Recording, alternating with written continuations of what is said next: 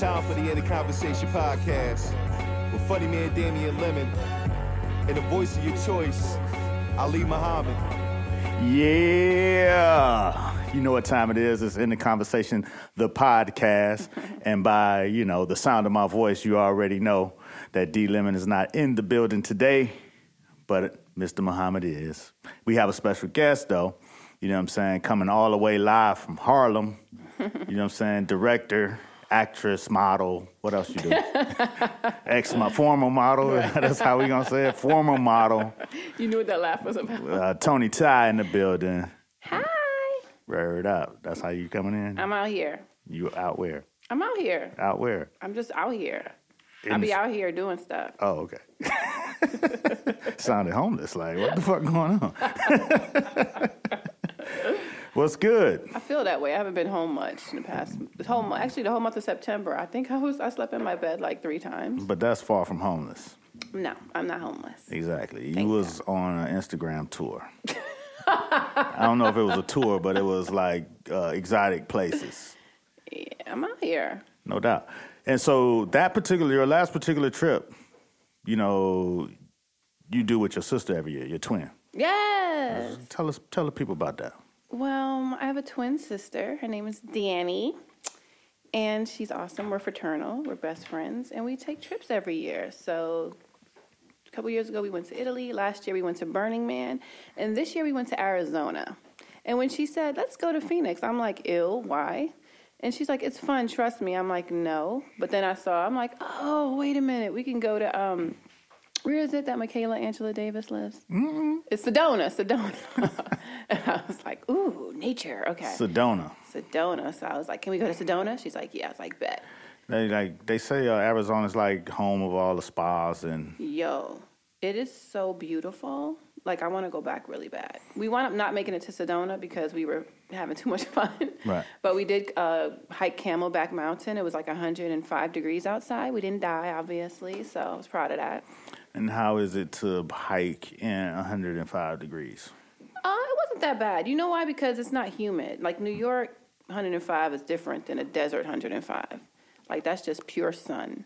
And there was some shading by the, the mountain. You know what I mean? Okay. Um, but we just walked slow, and we had a lot, a lot of water. That's what's up. That's it what's was up. cool. It was pretty dope. You know, it's like nothing like you know going outside of your comfort zone and looking at different things. So No, no doubt. All right, so let's take it back. So Tony Ty is a director, like I said. Uh, I worked on a few projects with her. Mm-hmm. We did uh, Potty Break together, which is her creation, and I was on the executive producer kind of thing. executive producer and DP, and you DP. killed it. Rare it up, rare it up.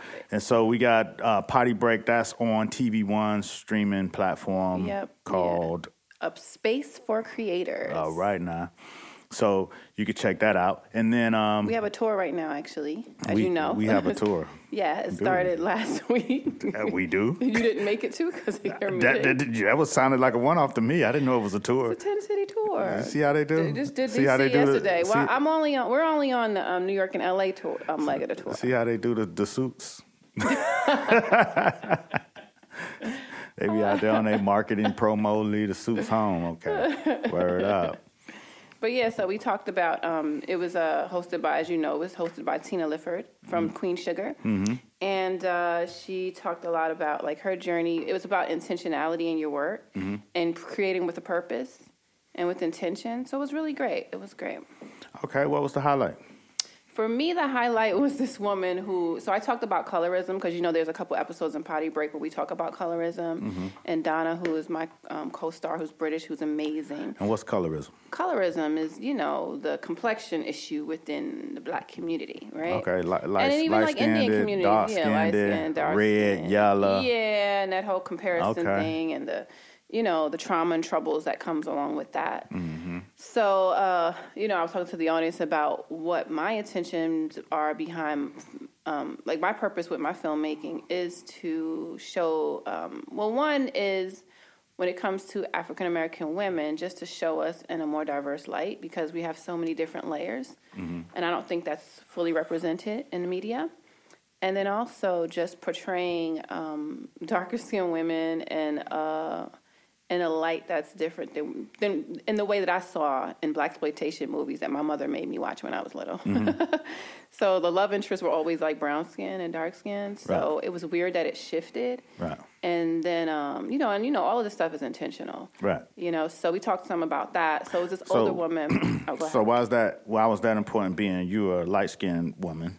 I am caramel, but um, it's important. Well, I'm from you red. I'm in denial. No, uh, it's important to me because uh, I, and I told the audience this story uh, a few years back. Um, Rain Pryor, Richard Pryor's daughter, did a one-woman show at the National Black Theater in Harlem, and it was called Fried Chicken and Latkes about her being half black and, and half Jewish and her struggles in that.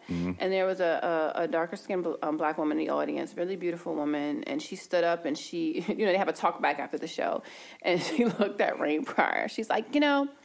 I have a hard, a hard time um, identifying with your struggle and feeling sorry for you because you're light skinned and you have curly hair and you have the look that guys like. So I, I just I don't even understand like why I should care about your struggle.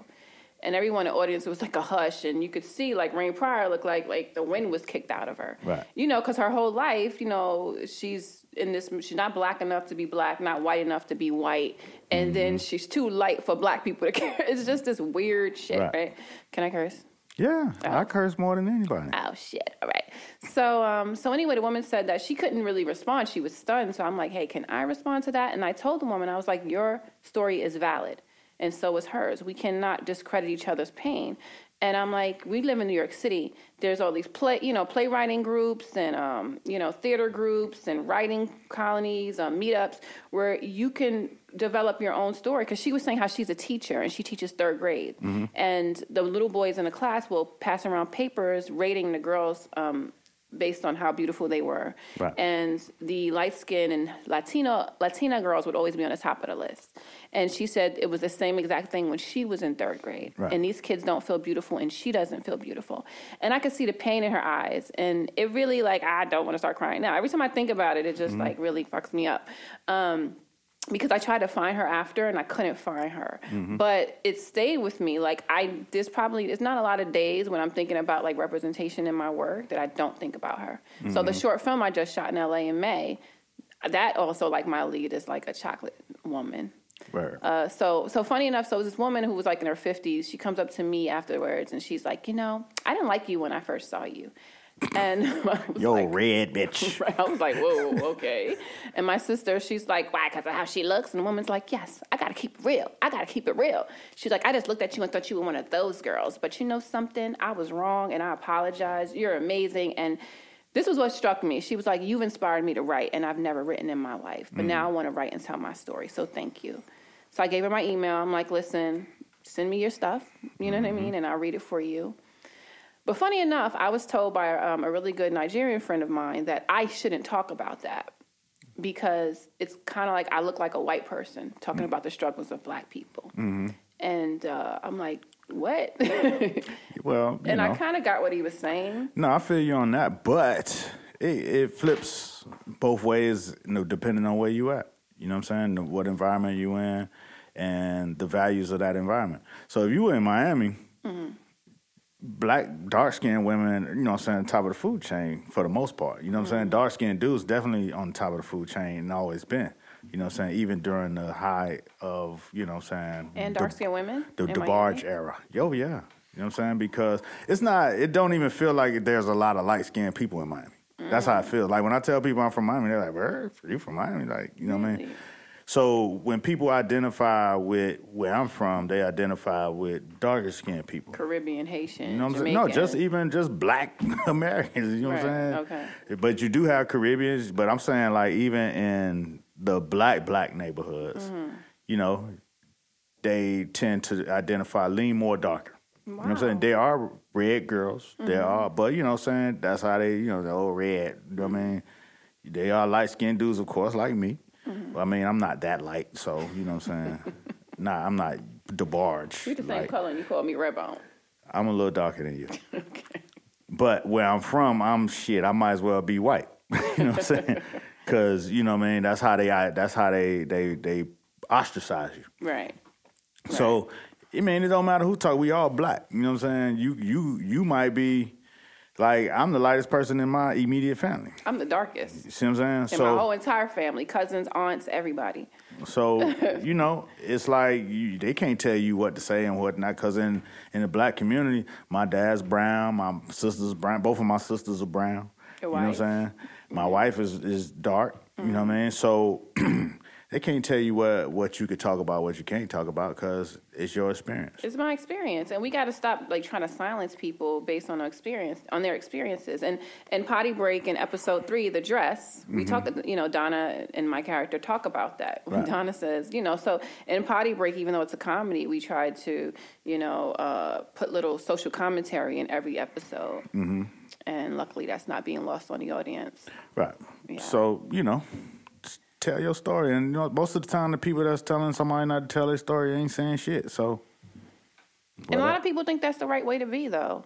It's okay. You know, it's just like, you know, a lot of people want to, you know, but I'm like, listen, I'm a rebel. Like, I'm from Harlem. Like, some of my, you know, I have a black, you know, one of my mentors was a Black Panther. Like, I'm out here.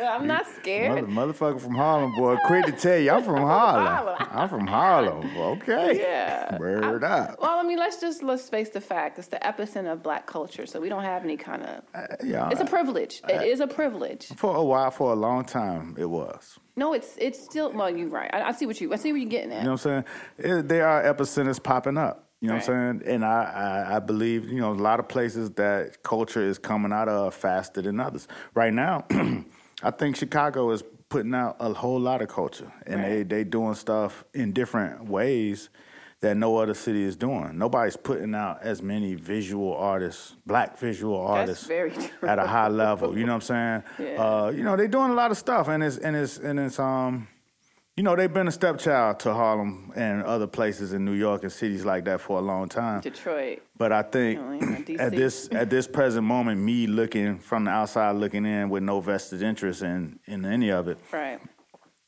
I see every time I see something that pops up, it's like, oh shit, that should be from Chicago. Chicago. That's true. That's very Or true. or they doing some shit in Chicago. Like they did some shit. They do some shit in the summer in Chicago where it's a boat party on the lake, and it's all black people in their boats really.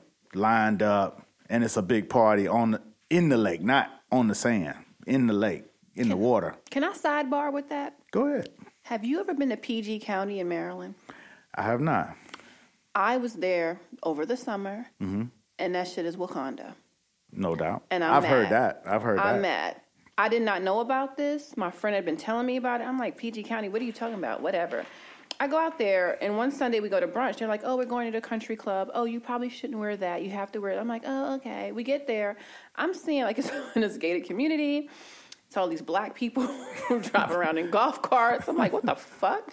I see all these black people getting out of Jaguars and stuff. We go in the country club. It's all black people. Mm-hmm. I'm like, what is this? I'm like, where are we? This is what I'm like. You didn't tell. Nobody told us about this. Yeah. They're like, this county is the richest black county in America.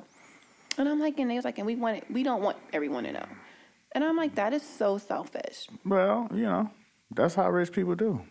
Man. But I, I was just like, wow, they just gave me a whole new. Oh, so I'll talk about Harlem. then I was But- humbled by PG County. Yeah, but that's that's just one thing having money and, and putting the gate around it. It's another thing in producing culture and putting things out in the world what what people are experiencing and it's in, and it's bettering culture on a whole other than just, you know, saying your your particular group. Well, yes, I see what you mean, but just just the idea of being able to grow up in a community, seeing that black wealth is attainable.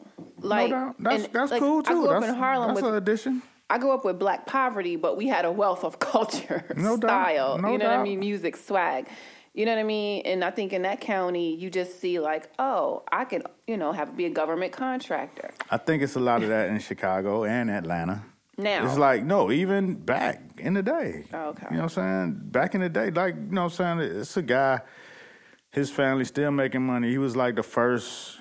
He he was in slavery. He was selling like the beat up produce that you know what I'm saying his owner you know couldn't sell. So he would take it out and he was able to sell it, mm. and he made money. And to this day, his fam- he, his family is the people who supply, I guess, lettuce and tomatoes to McDonald's. You know what, I'm saying? So they it's been it's been a lot of wealth in Chicago for a long. There's been wealth in Atlanta. You, know what I'm name one person in Chicago. I mean, goddamn, I don't have my encyclopedia with me. Shit, now. I'm just trying to tell you that PG County ain't the only place. You know what I'm saying? Shit. Fucking with me. but anyway, you better have your receipts. I mean, you know what I'm saying? I got I had a receipt now. Leave, leave me alone. Um, forgotten what I was about to say and shit. You supposed to But- say Atlanta too. Atlanta, definitely. You know what I'm saying? Atlanta had had their own millionaires back in the day. You know what I'm saying? Mm-hmm. So, um, like like for instance, my wife, she she's grown up seeing, you know, black people doing good. First time I went to Atlanta, it was the first Wakanda I knew. That was when it was Hot Atlanta, and Mm-hmm. shit. That's the first time you really seen just black people working anywhere, like everywhere, like anywhere you go, it's like black people working. You know what I'm saying? You go to the airport, black people working all through that bitch. You know what I'm saying? You don't go to no other airport and black people were just working there because when they was building the airport, H.J. Russell, a black man, was had the contract to mm-hmm. build mm-hmm. and had built the concessions and all that. So mm-hmm.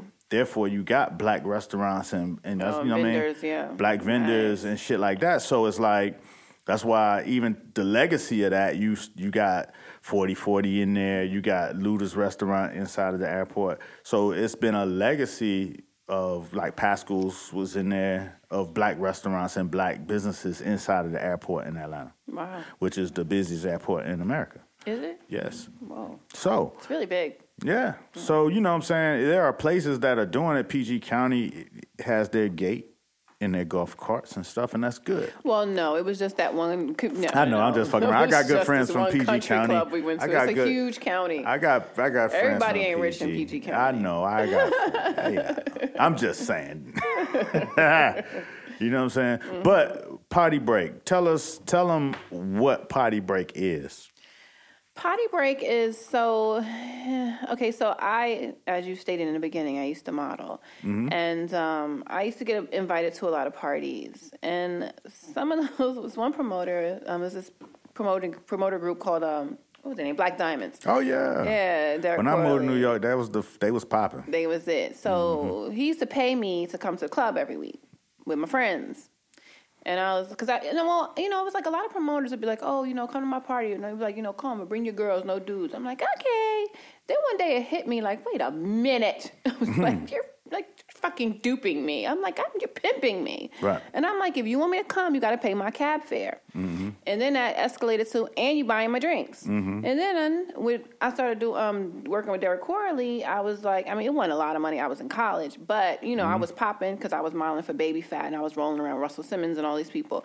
So um, I had some leverage. So you know, I was just like, well, you know, he would pay me, get me a table, and get me bottles. No doubt. And then when I was kind of like a pimp because it was a shortage of girls, like at my table, I would just go out outside of VIP and um I don't want to say the bushy term, but anyway. Just say the shit now. My people they understand. We used to call it gen pop. It's Okay, horrible. you go out and gen pop, just general population, and get some general population girls Right, to, some pretty girls to populate the to VIP. come populate VIP. You gave And them an we upgrade. Just, we were just eye candy That's like getting an upgrade at the American at the Airlines. airport. Right, exactly. Right. You know what I'm saying? Like, oh, You you're cute. Plop your ass out of coach. Right. And be like, you want to come stairs and drink for free? And you know, they just first they would be a little hesitant, but then they would be like, oh, well, she doesn't look weird and creepy. Actually, some of those girls I'm actually still really good friends with, oddly enough. No doubt. But, so, um, so you out there, you you out there in the clubs, Mm-hmm. you at the at the VIP tables, you got the bottles and shit, and you turned this into a story. Right. You know, I was just like, okay, I want to do a story about just, you know, I like the idea of mumblecore. Mm-hmm. And, you know, I like I like dialogue, I like Mm-hmm. conversation, right? And I think that's kind of a lost art form. Well, that's what we are. We are in the conversation. Exactly. We a mumblecore podcast. Mumblecore, we mumbling. we out here. But not to be confused with mumble rap. No. You know what I mean? Mumblecore Go look it up. Go look it up. yeah, Get your yeah. encyclopedias out. Wikipedia Just hit, hit your you. Google box. Yeah, so all those movies, right? These are feature films with just people talking and like, and sometimes in one room. You know what I mean? Right. So I'm like, all right, let's do something like that, but put it, you know, do it, you know, combine it with something that I know, which is at that club environment. You know, I wanted it to kind of have a fashion feel to it, so that's why we had like, you know, some nice clothes, even though, you know, we we would we, was, we shot all of that in such a short amount of time. Right.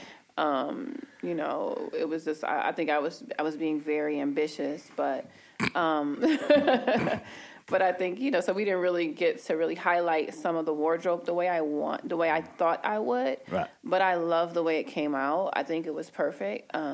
Because initially we we had a team that was trying to shoot it like it was going to be on network television, and I'm like, yeah, we don't want it. To, we don't want it to look that sharp and crisp. Like I don't want to be judged on that level. Right. You know what I mean? I kind of was thinking of Money and Violence Right. So which you- had a p- terrible production value, but the writing was so good it didn't matter, and you Right. couldn't just stop watching it.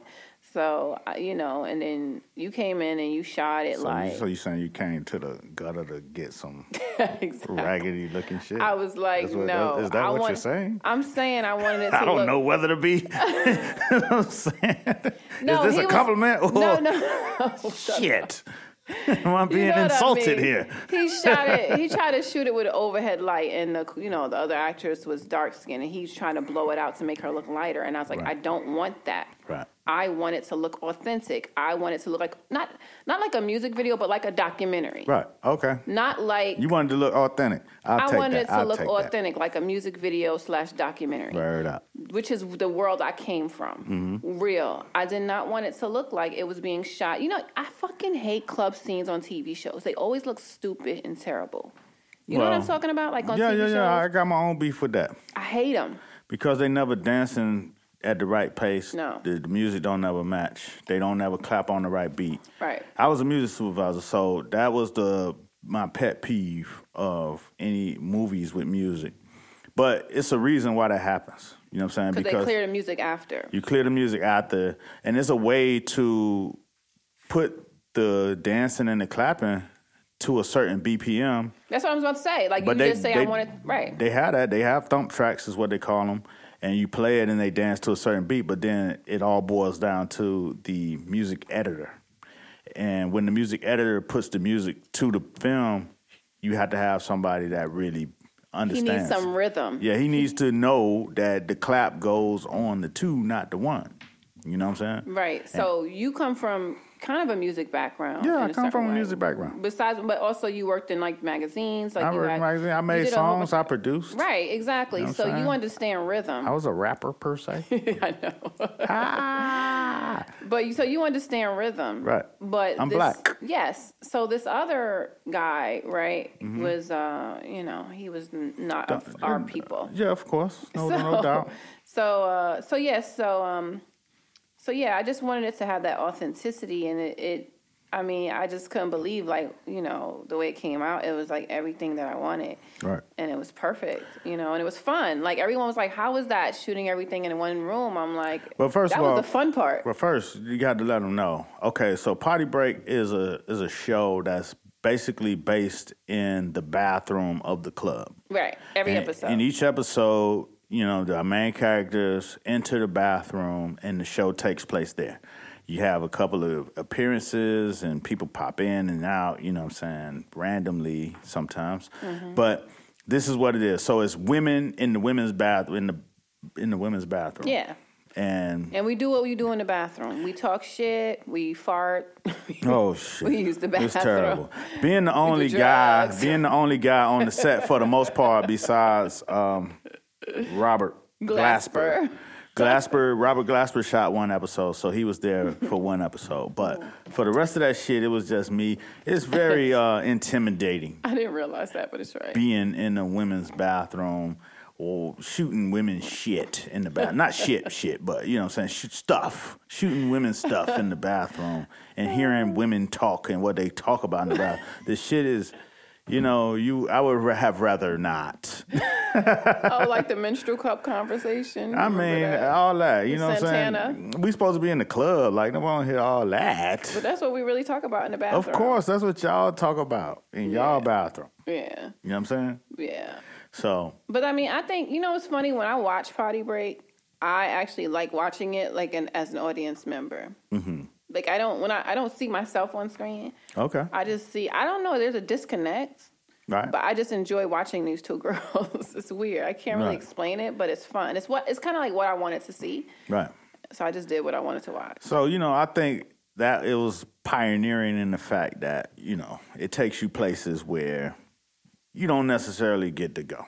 Right. You know what I'm saying? Right. And that's I guess that's what this whole era is all about. This, you know what I'm saying? Cuz like if you look at like Instagram, right? And the shit you see on Instagram, like you might see somebody on their story, they in their room getting ready for the club or whatever. They might be going to bed and telling some story. Mm-hmm. Back in the day, you know how much rapping you had to do to be able to see somebody in their room getting ready for bed. You know what I'm saying? You had to had to go through a whole scenario. You had to lay your whole Mac down. Mm-hmm. Meet somebody, talk to them, get to the house. You know what I'm saying? It's like now it's shit just everybody just everywhere doing what they do. But it kind of like desensitizes people. It's even like even with dating. Like I feel like people are not even like.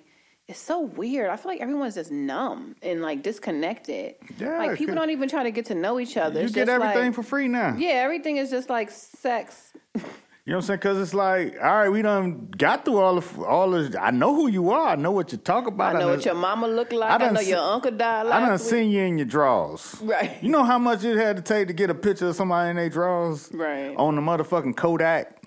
Goddamn, take it to the to the Eckerds to get developed. you know what I'm saying? Shit. You didn't want the man developing the photos to see Exactly. you naked. so exactly. was so it's like that. it's like, you know what I'm saying? It used to take a lot of work. I mean, not that I was around then. That's what I heard. Shut the ow, whatever. Anyway. I'm millennial-ish. Exactly, whatever. Millennial by heart. no, I actually am on the tail end. Okay, whatever.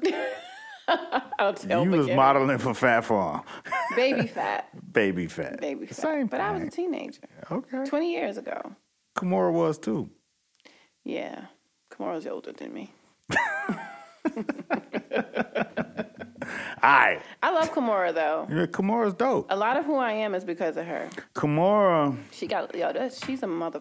she I she can curse, right? She's a mother. she don't get beast. as much credit as she deserves Yeah. because she came in this thing and you know what I'm saying people give Russell a lot of credit but you know what I'm saying she was the flavor you know what I'm saying And he used to say that. she was the look and then and the personality and in the, the- attitude. and then in the end And she, she's hood because she's from St. Louis, but she had that sophistication because she was in Paris from when she was 14 modeling for Chanel. and in the end she knew how to take all that shit and really make it work you know what I'm saying and she made it work you know what I'm saying like she ended up running the company Yeah.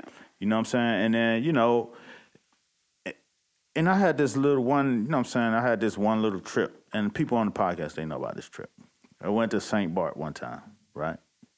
And Kimora, like when you out there, everybody is, you know, you got the richest people in the world out there, right? Mm-hmm. And everybody holding their own and got their own thing. And Kimora, this particular year, she had a she, she stayed on a yacht. You know what I'm saying? Mm, mm-hmm. And her shit was the biggest yacht of all the yachts in the harbor. You know what I'm saying? And it's just a statement to say, you know what I'm saying? I'm I'm up in this bitch. Don't here. you forget. You know what I'm saying? Who the fuck I am. She You know helped make that shit hot. I mean, she it's all of that. You know what I mean? It's like you got the flavor, but you also know how to present that shit and how to stun on a motherfucker. And these motherfuckers got all the shit. You know what I'm saying? They got all the shit they could ever want. Mm-hmm. But you still come through that bitch and be like, oh, Kimora has the biggest boat. That's the talk of the town. Really. You know what I'm saying? Like, oh, Kimora's boat. It's funny. I dated this guy years ago, and he was he. I mean, he was really well off.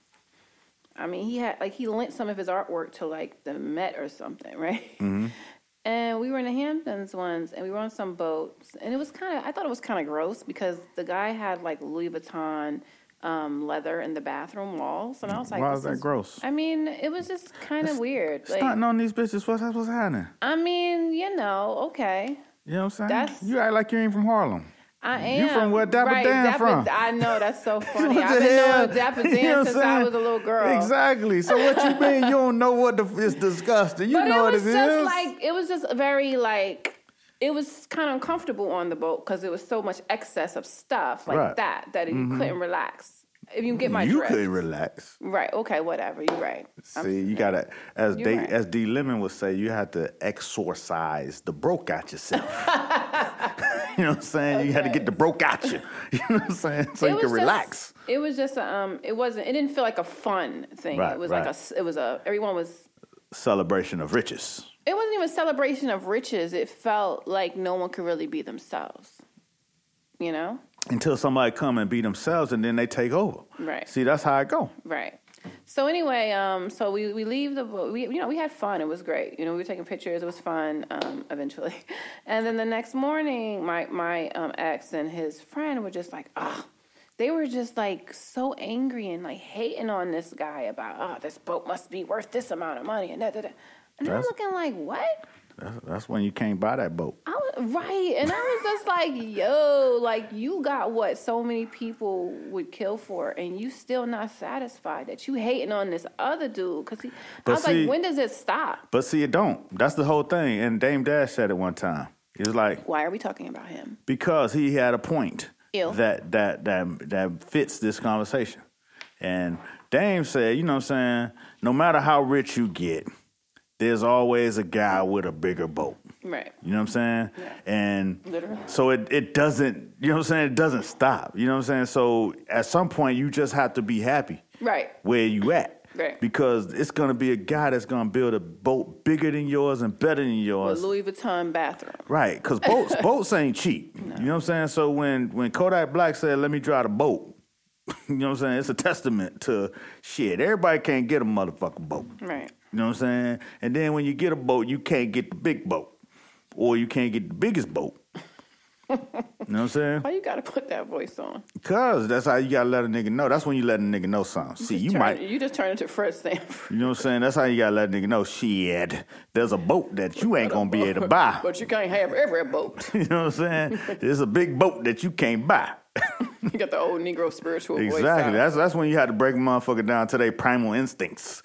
You know what I'm saying? Remember, you was a slave once. Right. right. And remembering that should humble your ass. Yeah, so shut the fuck up and ride the boat Right. and pop you some champagne wherever the fuck you at in the Hamptons. Listen, as long as you healthy, that's the wealthiest thing. That's the wealthiest wealthy. That's what they say until you try to buy a boat. hey man, I got all this health, man. I'm looking for, I'm trying to get that motherfucking 300 footer. Your your old Negro spiritual voice just made me think of something. What's that? Uh, last night, Who Killed Malcolm X premiered Mm-hmm. on this new network called Fusion. Did you see it? No, I, don't even know about Fusion. What's Fusion? It's some new network. Um, I can't tell you much about it. I just saw it. um, Okay. But uh, it's gonna be on Netflix starting in January. Who Um, killed Malcolm X? Well, I don't want to get killed, but you could Google Mosque 25. The, the, I mean, the I actual thought guys. I thought they already know who the guy was. So it was one guy was really one of the shooters that they Mm-hmm. shot in the leg that was trying to run out of Audubon Ballroom, and then it was two other guys that got convicted. Mm-hmm. Those guys were from a mosque in Harlem, had nothing to do with it. One guy is in the um in the documentary. He was also at the screening at the Schomburg the other day. Mm-hmm. Um, he's 82 years old, looks really young, but um, he did 20 years. Both of them did This, 20 you know, years. jail be preserving people. Niggas come home from jail with that Right, good skin. I do don't know what the fuck is happening. Well, he got a master's degree. He was teaching. He was chilling. People Mm-hmm. in there knew he didn't do it, so he didn't really get. Luckily, right? He didn't Right. get. The, I mean, it was hard, obviously, but he was like he didn't really get fucked with because people knew that it was a setup. Right. Um, so the actual killers came from Mosque 25 outside of Newark, New Jersey. Mm-hmm. So you can Google who ran that. Um, oh well, actually, it's kind of out. I don't know. I wasn't there, but I know one of Malcolm X's daughters was an assassination plot against this person who used to run Mosque 25. Who was this person? He's very popular. He out Just here. say it. I'm not saying his name. I'm finna Google this shit. yeah, Google. He that. run it now? He used to just just Google Mosque twenty five. All right, now go ahead, continue. Um, But that person had apologized afterwards. He actually testified on behalf of Malcolm X's daughter, so she didn't have to do time. She did probation. Mm-hmm. But he was saying that he's sorry if he said anything that led to the death of Malcolm X. Um, so a lot of these guys oh, were, Louis Farrakhan? uh, I mean, you know, Oh, you ain't saying it. So they saying Louis Farrakhan. I mean, I've heard that before. I mean, you gotta. They don't say that it's six parts. Only the 1st Mm-hmm. one came out yesterday. Um, but I kind of just will start googling and investigating everything, and Mm. I was just like, oh my god. yeah, you know. But it's a good. It's a good series. I mean, you can come away from it with your own opinion. I mean, I only saw one episode, but you know, and like a trailer. But um, yeah, I think everyone should watch that. Okay. You're an asshole. No, I'm for real. I'm like, okay, you with the, the little bit of information. Got me over here on the Google box. now they gonna be coming after me and shit. They already, matter and them already know me, man. They You know do? me. Yeah, they oh, know. because you're Muslim, Nah, but you're not Nation of Islam Muslim. no, I'm not. You're Muslim Muslim. But they know me. You Mecca Muslim. Word. And it's all good. Yes. We out here. If we had another hour, I would want to ask you some more questions. Ask me a question. What you got? We got we got time. we got uh, we we only halfway through. Oh, okay. Just um about well, I think a lot about like Christianity Uh huh. And the fact that before we came to this country, our people, Mm-hmm. um, we weren't practicing Christianity. No doubt. I rock with it because I don't have no reason not to. And honestly, I mean, it's whatever, but I just think about why um, a lot of black people in the 60s and 70s converted to Islam. And um, I would like to know why your family, your dad did. I don't know why. I wasn't there, but I would. but he didn't grow up Muslim, nah, he we from the slaves. right? We um, off the boat. You know what I'm saying? Like most of everybody else. Now my pops, you know what I'm saying? He felt like, you know, he grew up in Cleveland and then um he went to the Vietnams. Ooh, You know what I'm saying? He he he lied about his age so he could go to the Navy and go to the Vietnam. So he I guess he left when he was about 16 wow. because you know it was impoverished in Right. Cleveland.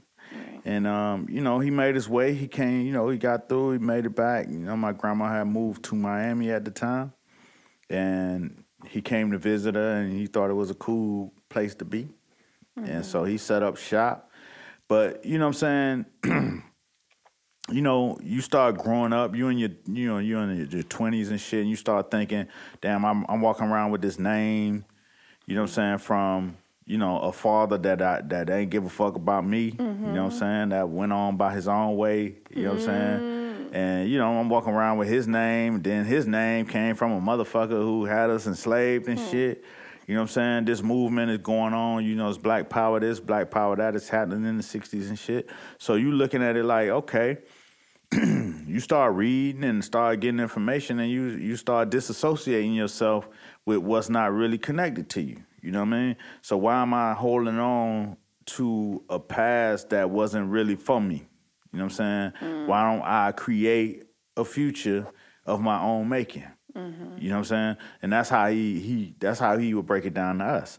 You know what I'm saying? This is something we're starting fresh because we the only Muslims in our whole core. You know what I'm saying? We everybody Christian. You know what I'm saying? I, I- it's a show on in the conversation. You go back to uh, look up uh, "Go Against Your Grandma."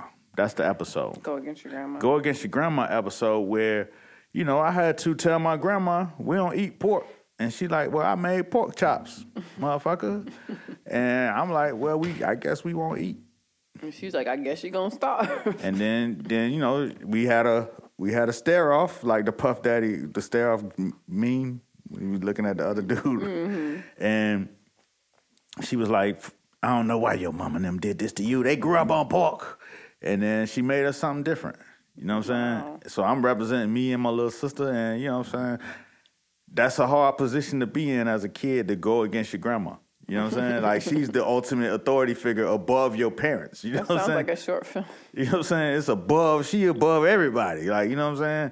And then on top of that, you got like 13 kids, you know what I'm saying? Aunts, uncles, cousins sitting there looking at you do this. And you gotta, you know what I'm saying, do this shit in front of everybody. And that's Well, what that it was a great act of love on her part to even like kind of like break down. into it. Yeah, and she oh, I mean, she didn't, acted- she didn't, I think, I think, I think she really respected that shit in the end. Right, obviously, You know what I'm 'cause saying? she could have been. That's why I was like, "Oh, well, you gonna starve?" You know, that's what my mother would have did.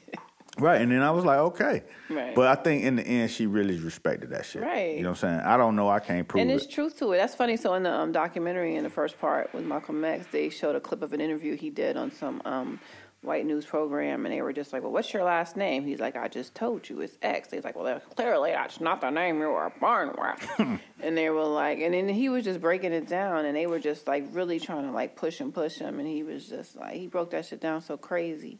Right. So, you know what I'm saying? In that time, you had, you know, this move, it felt exciting. You know what I'm saying? It felt it felt like, yeah, we might be able to do something. Like you could reclaim something. yeah, you could reclaim something because it was more than just about the name. It's and about have an attachment to something. Right. It's about it was about, you know, the your neighborhoods, your communities being self sustainable, growing food, eating to live. All the shit what people doing now, like Whole Foods and all this health eating shit, is mm-hmm. what they was doing in the sixties and 70s You know what I'm mm-hmm. saying? Like, you know, even even down to the hemp and you know what I'm saying, shit like that. Like growing herbs. Like my mom used to grow bean sprouts under the counter. You know what I'm saying? really? So it was a whole nother thing of being in tune with nature, the mm-hmm. way you feed yourself, and how you relate to each other, mm-hmm. and how you take care of each other instead of depending on the motherfuckers who don't really care about you. You know what I'm saying? Depending on, you know what I'm saying, the community at large to take care of your community. That ain't really how it should be. So funny you should say that. Um, I wound up in my inbox today. I got an article from History.com, you know, the History Channel. Um, on their blog or whatever, they had an article that came out today. Obviously, um, it talked. I was really shocked. It talked about how the Black Panther Party, how you know they were a threat to the American government, but how their breakfast program Right. is what's.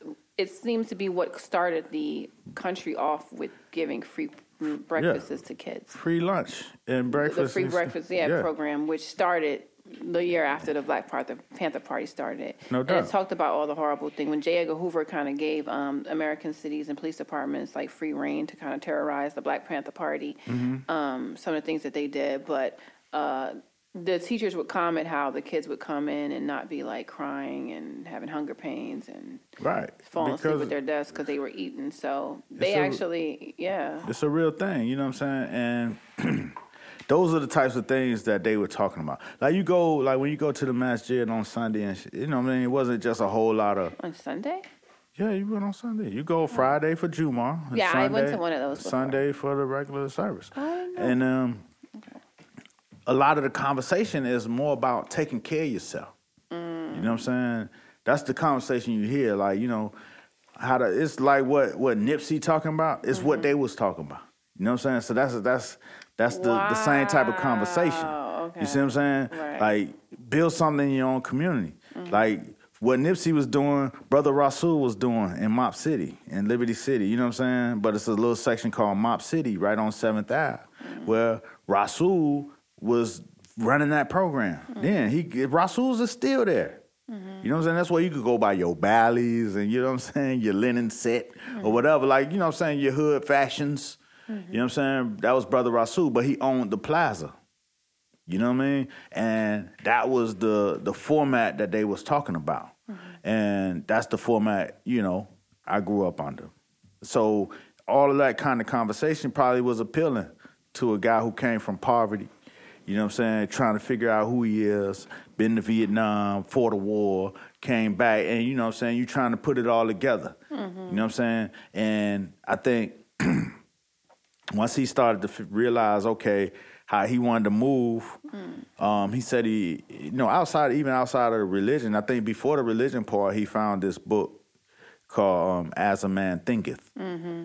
And, I have that book. and he would read it. James Allen. Yeah, he would read that at his little job. You know what I'm saying? Mm-hmm. It's a really thin book. Really it's really thin, read, but yeah. Mm-hmm. it's, it's it's it's deep and it's dense in information.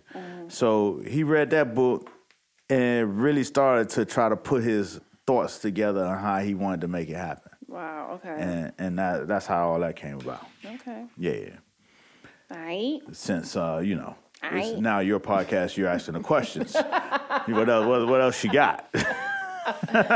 well, since you brought up, uh, we since we're talking about Miami, Mm-hmm. we might as well talk about the Super Bowl. Super Bowl in Miami. Now, Super Bowl in Miami is interesting because Super Bowl in Miami changed the way I thought about a lot of things.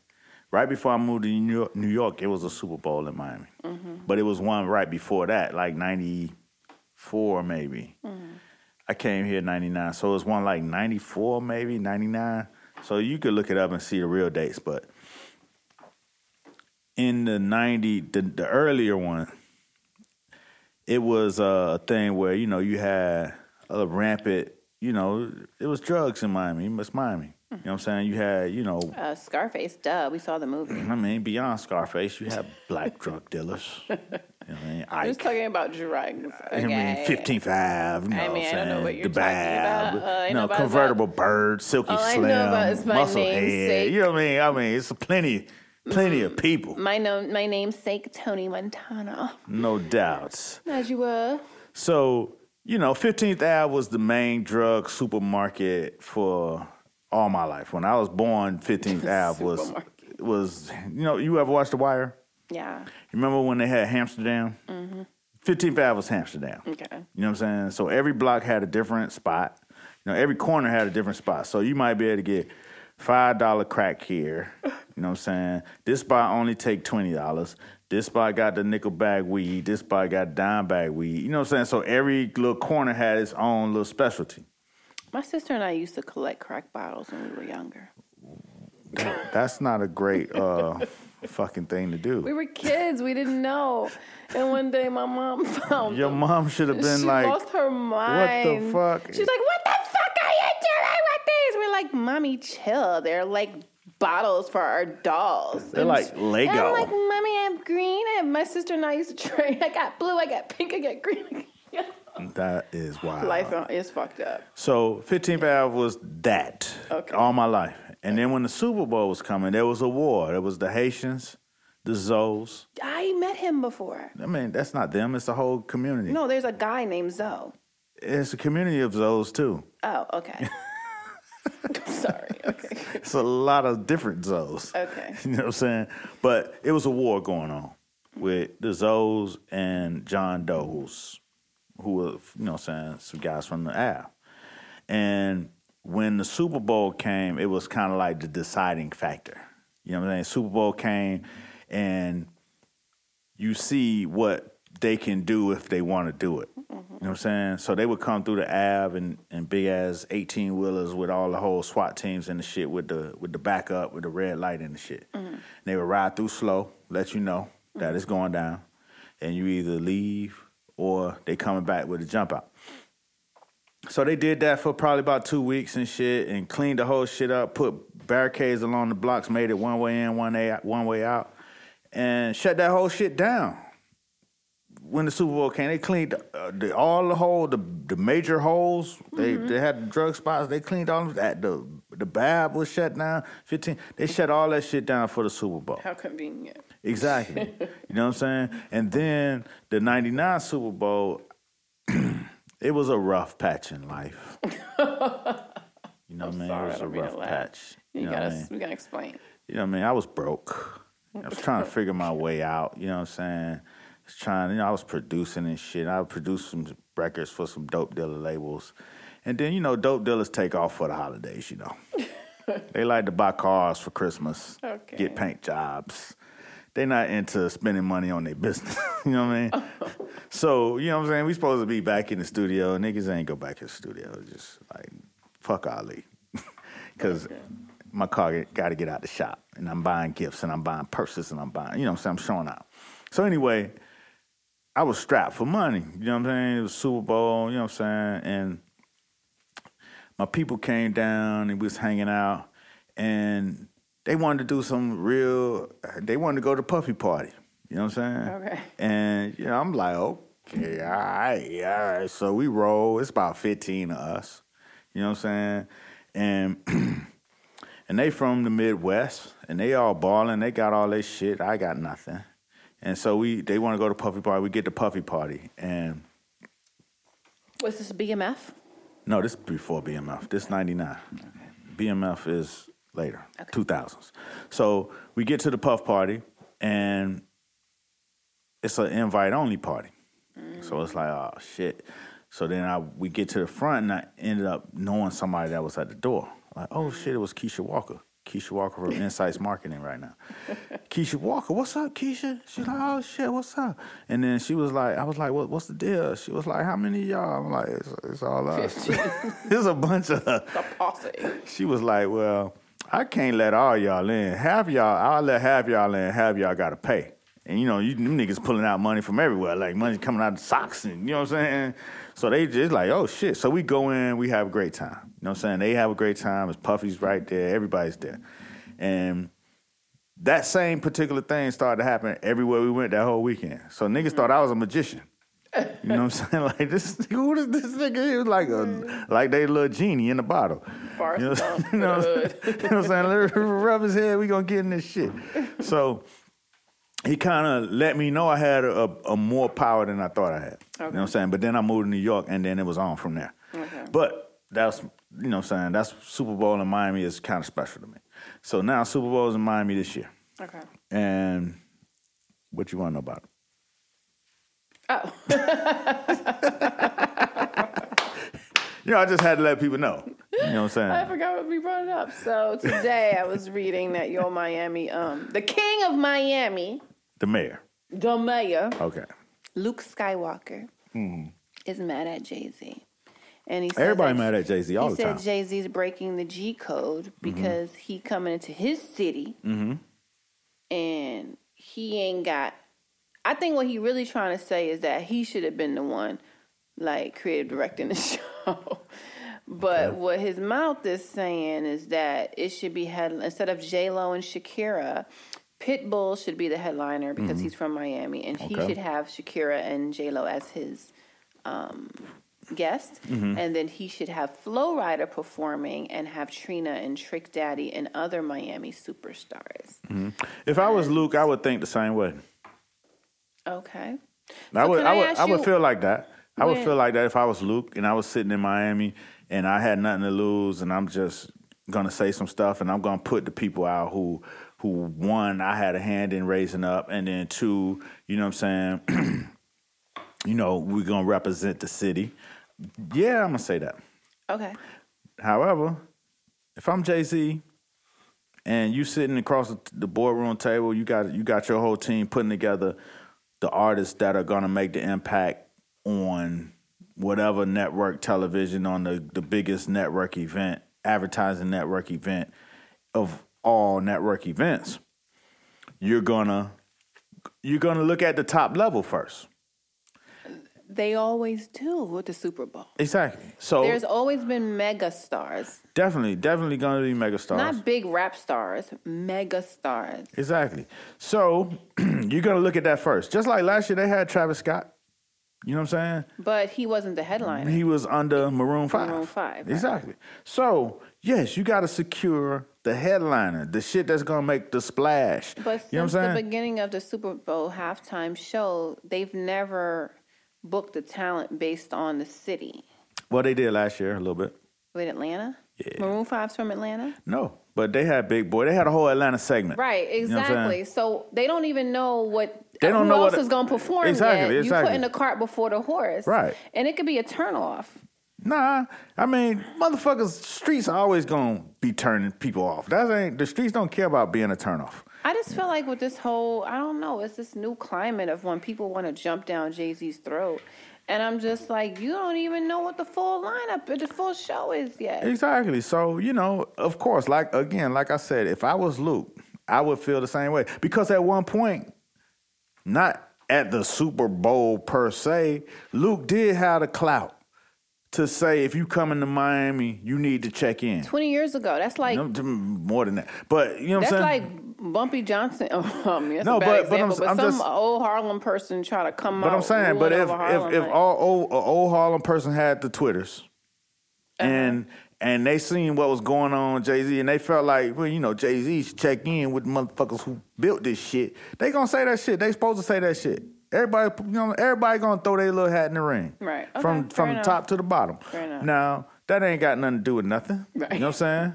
Pitbull probably got a chance to be up on. Pitbull under. already spoke to J Lo. You know what I'm saying? Pit, yeah, if J Lo done reached out to Pitbull or whatever, we don't know know. he's on the you know what I'm saying? Right. Trick Daddy, you know what I mean? Hmm, You know, I don't know. You know what I'm saying? If if network TV is is ready for Trick Daddy. Now I did have Trick Daddy at the Disney World, which was a stretch. And he performed a clean show and he did his thing. It was it was a beautiful moment. Till it wasn't later in the night, but it was a beautiful moment. He performed and it was everything went great. You know what I'm saying? So so I know he could do a clean show, but optically, you know what I'm saying? I'm not gonna book Trick first. On that same show we had Trick, we we had Destiny's Child and motherfucking um cameo and like, you know, people who are more Trick Daddy had one of the greatest rap songs of all time. which one? But which one? That single that made him famous. Which one? I don't remember the He name. got a lot of songs. You don't know now? I don't know. Oh, yeah, I'm a thug. I'm a world- thug. Yeah, that was my theme song. You know that I'm a thug. See, All day, every day. you know that I'm a thug. Wouldn't change for the world. You know that I'm a thug. That's right. Uh huh. Uh huh. That was my theme song in my mind. No doubt. But But and I don't think a lot of people knew that song outside of people that was watching video music. Bob. It's okay. That shit. He was he was big. But another thing about that that '99 Super Bowl, that's mm. when Trick Daddy blew, because at that Puff Daddy party, there was a DJ. Flex was there, and there was a DJ also on the side that played the "You Don't Know Now" with him and Trina, You and, don't know now. and That's everybody crazy. went crazy. At the party. At the party, they went crazy. Flex is looking like, and it's an interesting thing because I was there. I seen Flex looking like, what the fuck is going on? When I moved to New York a couple months later, That's Flex, a local party after the fucking after the fucking Super Bowl. I'm talking about televised. no, no, no. I'm, I'm just, I'm just this is a sense. Oh. sidebar. This is a oh. sidebar. This isn't an aside. Oh. Just oh. remember how you took me aside on some other shit, on some PG County shit. And this is an aside. You know what I'm saying? Hmm. At that party, Flex saw how people responded to the Trick Daddy record and brought that record to, to, New, York. Oh, When I moved to New York, that Trick Daddy record was playing on Hot 97, Mm-hmm. and it blew my mind. That oh, that was that was the era when it was just you don't know Nam. It was the Juvenile High and the the JT Money who that who that who that who. You know what I'm saying? That was playing in New York as maybe I don't know. It was some southern shit on the radio, and I had never expected that. okay. But that happened at that Super Bowl in '99. Okay. So Super Bowl is a big deal for everybody involved. And yes, I would throw my hat in the ring if I had the opportunity and the Twitter fingers to do so. Twitter fingers. That's what this. You know what I'm saying? Yes, definitely the Twitter fingers. Okay. Yeah, Yeah. Mm-hmm. Okay. word up. Well, not too far from Miami is a state called Texas. That's far, Well, it's the South. but it's far. Well, to me, a New Yorker, You can't. That ain't no. it's close. That ain't no short closer drive. to New York. You, it might be easy to take a boat, but it ain't no close scenario. But yes, it is the South. But you were talking about something about Texas earlier. Okay, what about it? You you were telling me about something about some the cop girl, Oh, the oh oh Amber. Amber. You could have brought up Amber. Amber, Amber Geiger, Geiger. Amber Geiger, who She let me who show. busted into somebody's apartment, my man Bo, and shot him as Rest he in was peace. rest in peace as he was him. chilling in his crib, Eating ice cream. eating ice cream in his shorts. Watching shorts, TV. chilling. Next thing he know, This bitch. she in his crib with the gun, hit him with the double tap, pop, pop. Okay. So, you know, I didn't learn until today that outside of his door, when you see, I was looking at the um, the um, cop cam. What do Mm-hmm. you call it? Body vest camera. She ain't have hers on, but go ahead. Right. What's the body vest? Body cam. called? Body cam. Cop cam. Whatever. There was a bright ass, red ass fucking mat in front of his fucking. Yeah, that's the whole point of contention. She didn't have one, he had one. So the door looked different. But you, stepped on a motherfucking mat. You you see a red ass mat. Mm-hmm. Uh, it smelled like marijuana, and I saw a comment today that said every person's house has a distinctive smell. Right, and she stepped in that shit, knew that wasn't her house. Knew that wasn't your furniture. Did you even even if you light? opened the door and you smelled that shit, you knew that wasn't your house. If your door is cracked open, who opens that shit? First of all, it wasn't cracked open because She said it was, she put her key in and realized it was open. And Listen, she- listen, man. key- I guess shit. that's all what they could prove in the evidence and what had to happen in the court. But in the court of speculation, we ain't gotta go by that. In the court of speculation, they already show how all the doors in that apartment complex closes automatically. You know what I'm saying? On with the electric lock. Mm-hmm. Then how'd she get in? Well, there's plenty of people that are saying that she was banging on the door. You know what I'm saying? That, but you know, again, that was I don't know if that was entered in evidence nothing. But when that was initially happened, there were plenty of people that saying that she was yelling and banging at the door. Now, he could have opened it, and then she blasted his motherfucking ass. You know what I'm saying? But I guess none of that was entered in the record, so that's only for the speculation report. But either way, she busted in there, killed the man, went to trial, and it seemed like, you know what I'm saying, I was on bated breath because, you know, it seemed like they was gonna let her escape. You know what I'm saying? They they put the the castle law, they just said the castle rule could apply It where didn't apply because that only applies when it's your home. Yeah, but they saying that if whatever the the motherfucking um The judge was a black woman, by the way. but she's known for not being you think they chose a hard black woman? Come on, you think to move jurisdiction to go to a woman that's hard on, you know what I'm saying? They chose her because she's, you know what I'm saying, hard on crime and lean more on cops. So, Oh. yeah, you know what I'm saying? There's, if you look, they're saying there's a lot of questionable shit she has done in her tenure. Really? Yeah. So they're not going to move the jurisdiction from tech from Dallas where they felt like she wouldn't get a fair trial to move her to a place where you know what I'm saying? It was going to be even harder. Mm. You know what I'm saying? So they moved it to a judge, probably that they felt like they could get a better chance at, you know what I'm saying?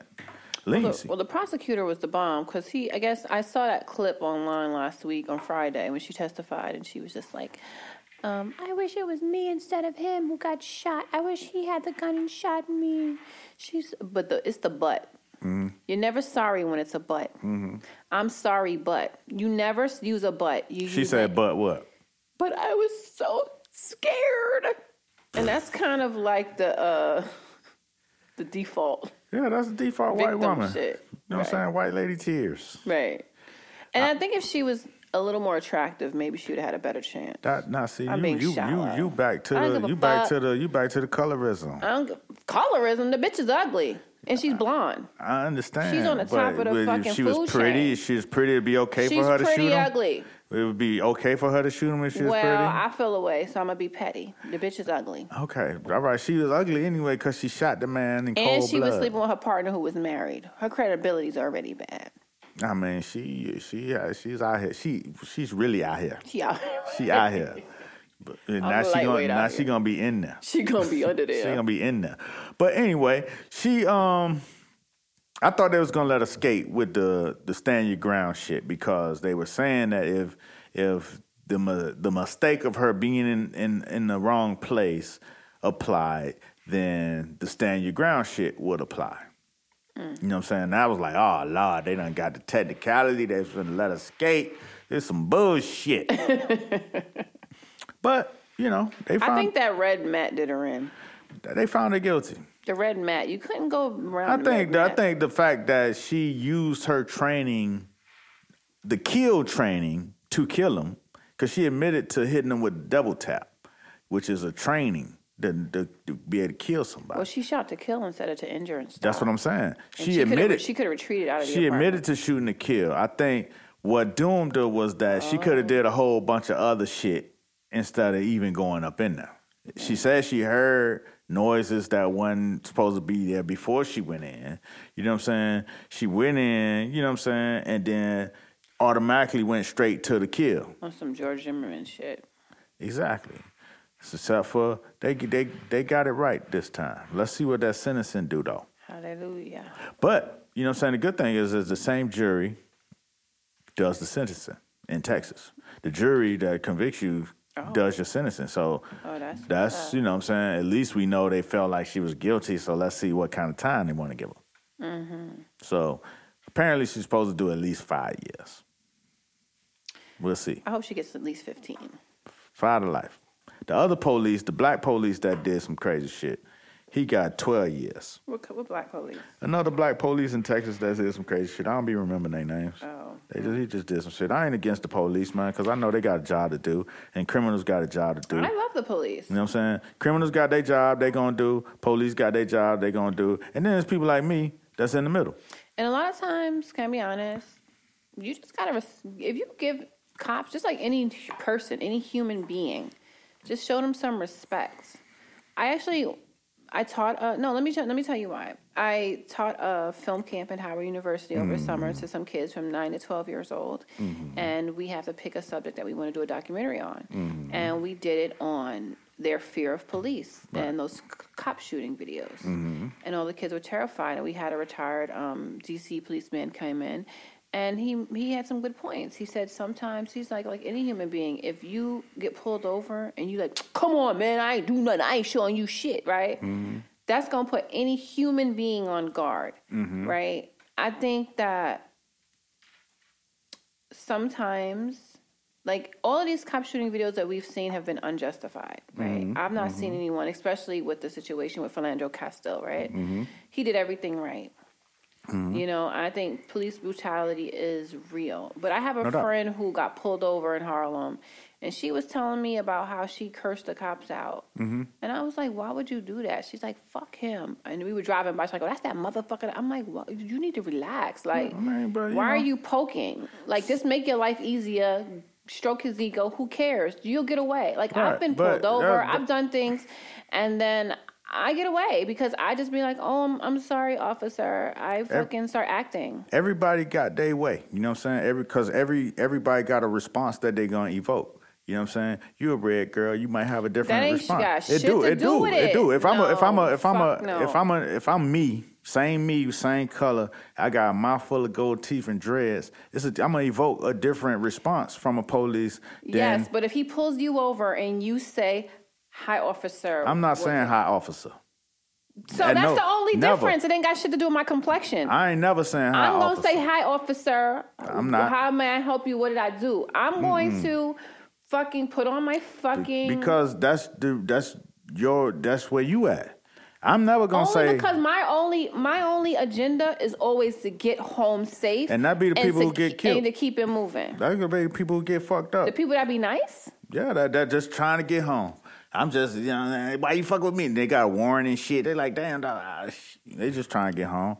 Me, I know I'm clean. I know I'm good. I'm so mad that you had to make it about my complexion. I'm just saying. That's you gonna have a you gonna have a different. Re, you gonna evoke a different response. You are right in a way. I'm just saying. I didn't, if- I didn't. I didn't say in your specific case that's that's only thing what it is. I'm just saying in general, everyone evokes a different response by how they present.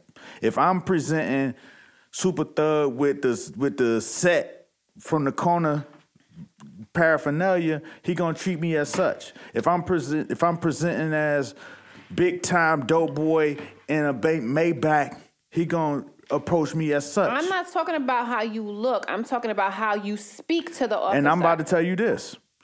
I do not speak to the officer in a nice way.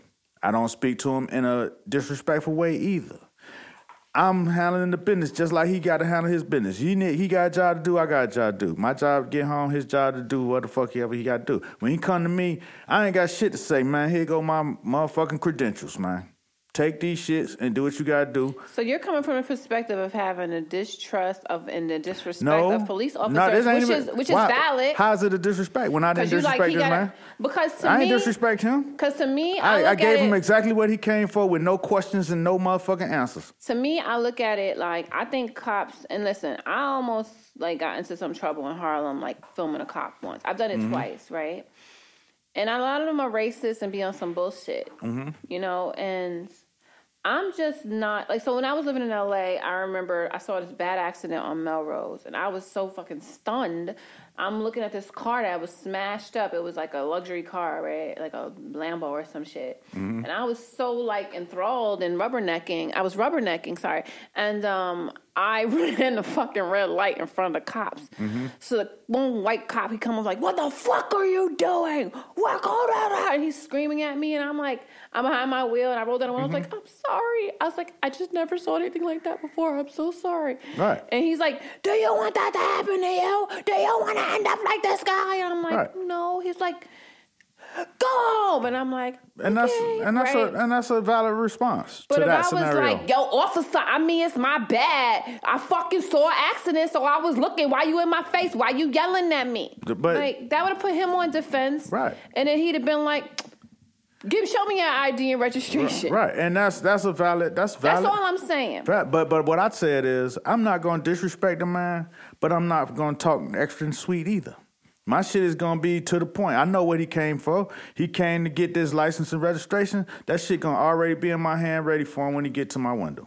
Yes. And I ain't got to. I ain't, we ain't got to do no talking. Valid. And he gonna take that shit and he gonna run that shit and that shit coming back clean. we talking about two different things. Uh, But that's what I'm trying to tell you. Is We that, talking about two different but things. I'm not finna. I'm not finna be sweet. We at no about two time. different And I don't have no disrespect of the man. I just know he got a job and I got a job, and I know he pulled me over on some nine times out of ten on some bullshit. And psychologically, I'm walking into it knowing that a lot of these motherfuckers are bitter because they not making the money they want to make. And if mm-hmm. they see you driving a nice car and they schlepping through life, I watch Training Day. I mean, hello. Right. You know what I mean? I grew up in Harlem with the 30th precinct. They called them the Dirty 30. Mm-hmm. So I already knew from early that a lot of these cops were not happy with the money that they was making. I would see how mm-hmm. they would pull the drug dealers over. I saw all that shit. And I was paying attention. And my mm-hmm. mom always told me, like, listen more than you talk and watch. Watch. Right. I watched everything and I would listen and I would talk and I would get information. Right. So I'm like, well, especially if you know you want you ain't even on the up and up, that's even on even more of a reason. If you got a suspended license or a warrant, Mm-hmm. that's even more of a reason to be on some chill shit because I just feel like if my if I'm dealing with someone who's irrational and bitter because Mm-hmm. he's making fifty thousand dollars a year and my car is worth more than his yearly salary, I am not gonna fucking poke him because he's looking for it. yeah, you ain't gonna poke him, but you ain't gotta stroke him either. like now, like my friend, he lives in Jersey City, right? And he lives in this, you know, like high end, high rise. Mm-hmm. And, you know, it's always like, it's, you know, you can just feel the fucking racism, right? And some chick gets on the elevator one day. She's just like, it's, you know, we got off, we got off a stop. He's on the 50th floor, so we got off on 37, so I can go back up to get a sweater. We get on the elevator, she's like, it's going up. We just ignored her. It's going up. Ignored her again. He gave her a little subtle nod. You know, he's Nigerian. He's from London. They got a different, like, they mm-hmm. just move different, right? So she got uncomfortable because we didn't react, but we knew what was behind her shit. Right. But I just feel like people are looking for us to react. And They're that- looking exactly, for a but that's why you ain't gotta react. I'm never gonna give it to you them. you jump you jump in front of it and, and go ahead and handle the business. But but I'm gonna I'm gonna end with this point right here. Okay. When you see all the names that we we talk, you know what I'm saying? Yeah. Trayvon ain't had nothing to do with the police, but Trayvon, you know, Mike Brown, motherfucking um, you know, Eric Garner, all these people, right? Mm-hmm. They just, you know what I'm saying, they just getting by, you know what I'm saying? None of them things what we talk about ain't never a real, true, super criminal ass motherfucker. Never. And I You know actually think Eric Garner was right when he was like, "Y'all keep bothering me." Right. People But- saying he resisted. No, it's like he was exhausted with them always harassing him. But them super criminal motherfuckers, they don't treat like they treat Eric Garner. You know what, What I'm do you saying? You, when motherfuckers is actually about that business, they don't treat them the same way. They treat them because they understand the rules of the streets. That's what they, the police play in the streets more than reg, than you as a regular person, and me as a regular person. Mm. They play it's cops and robbers. They play with real motherfuckers who do this shit. Like Training so they play by the rules of the motherfuckers who really do the shit. And then when you out here, you say you're a regular old citizen just trying to get to work tomorrow. They know you don't want to go to jail, so they fucking with you. so by design, they're poking. They fucking with you. No, I know you know what I'm saying? So that's why you don't never see it. Don't never be the super. But we're not saying different things. I, I know. That's what I'm Oh, just trying to tell you is that you know what I'm saying. It's it's a certain it's a certain communication that everybody know. All right, I'm gonna let you do your job. You let me do mine. You know what I'm saying? And it ain't and it, and it's a whole thing in the middle where some was a, a whole thing of some people gonna be sweet, some people gonna be this, some people gonna. It's all the way down the line. Me, I'm gonna keep it very very fucking neutral. I'm gonna I'm gonna give you what you want, and then we gonna get on about our day. So I guess it's one of these cases that I probably shouldn't even have an opinion on it because of my privilege. No, no, it's not that. I'm not even. I'm being dead serious. No, it's not that. It's because my because experience with you- with, with coming in contact with cops is going to be a lot be lot different than, a lot than, than other people. That's all I was saying, and I just used your color just as a throwback to what we was talking I about. was triggered when you. said I that. understand that. I understand, but I do this over here. But what it is is that everybody triggers. It's like me when I was doing dirt in the streets, right? And we were rolling, we rolling out of town, riding dirty than a motherfucker. And police pulled me over. Mm-hmm. You know what I'm saying? It's gonna be a lot different than if he pulled us over and my man that with the gold teeth is driving. Right. You know what I'm saying? I know what he he I know what he gonna ask me. He gonna ask me where I'm going, blah, blah, blah. I'm gonna answer for all that shit. That's real legit, real, you know what I'm saying? My shit is gonna be right down the line. I'm gonna give him the shit he want. He gonna run my shit and ain't gonna be nothing to even look at. And then he gonna send me on about my way. Dirty than a motherfucker. And that's and that was all by design. That's the media and everything portrayed black men that look a certain way to be but, criminals. But but and it's for you to be also scared of them. and it's also his own experience every day dealing with motherfuckers. Yeah, okay, he see some black motherfucker. Okay, boom, he know. You know what I'm saying? He knew. Mm. But when he got up on it, it wasn't what he expected. Cause you know what I'm saying? They profiling. He learning the profile. He he's learning the profile of how a motherfucker's supposed to act, supposed to say, supposed to do, his heart rate, his sweat rate, all Right. that. Right. You know what I'm saying? But when you throw them and they don't know, like okay, Right. it's different. Because we're dehumanized. So that you Know what I'm saying? comes back to us being creators, right? Right. And so you create what the motherfucker need to see and get on about your way. Right. So it's our job to humanize people that might have the dreads and the gold teeth. Yeah. Because you know what whoever, whoever in control of the images is in control of the self esteem. Yeah, but then it's gonna- self wait the self esteem, the self preservation. Wait, Who you what the self. I said whoever's in control of the images is in, Mm-hmm. is in control of the self esteem, self preservation, and, and the confidence of the people. Okay. Word up. So we are content creators, and we can change the narrative. And that's what we do. And on that note, we gonna roll up out of here. You know what I'm saying? So what tell them where you're gonna be, where they can find you. Oh, my my Instagram and Twitter is at Toni Thai, T O N I T H A I, like Thai food, and mm. I'm not Thai. It's a fucking nickname. Okay.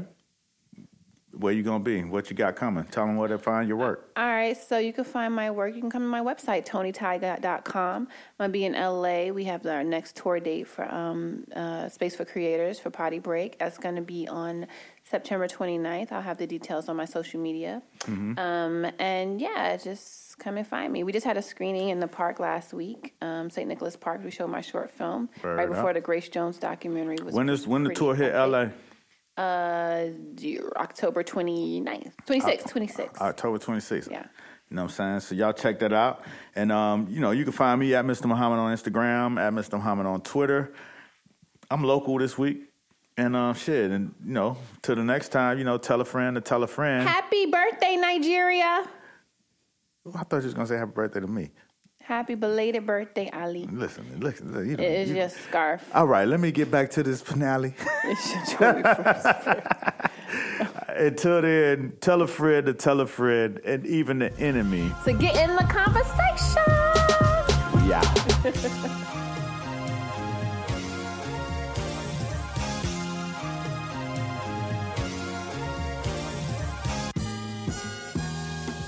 The main thing of it all is to be in the conversation. Conversation.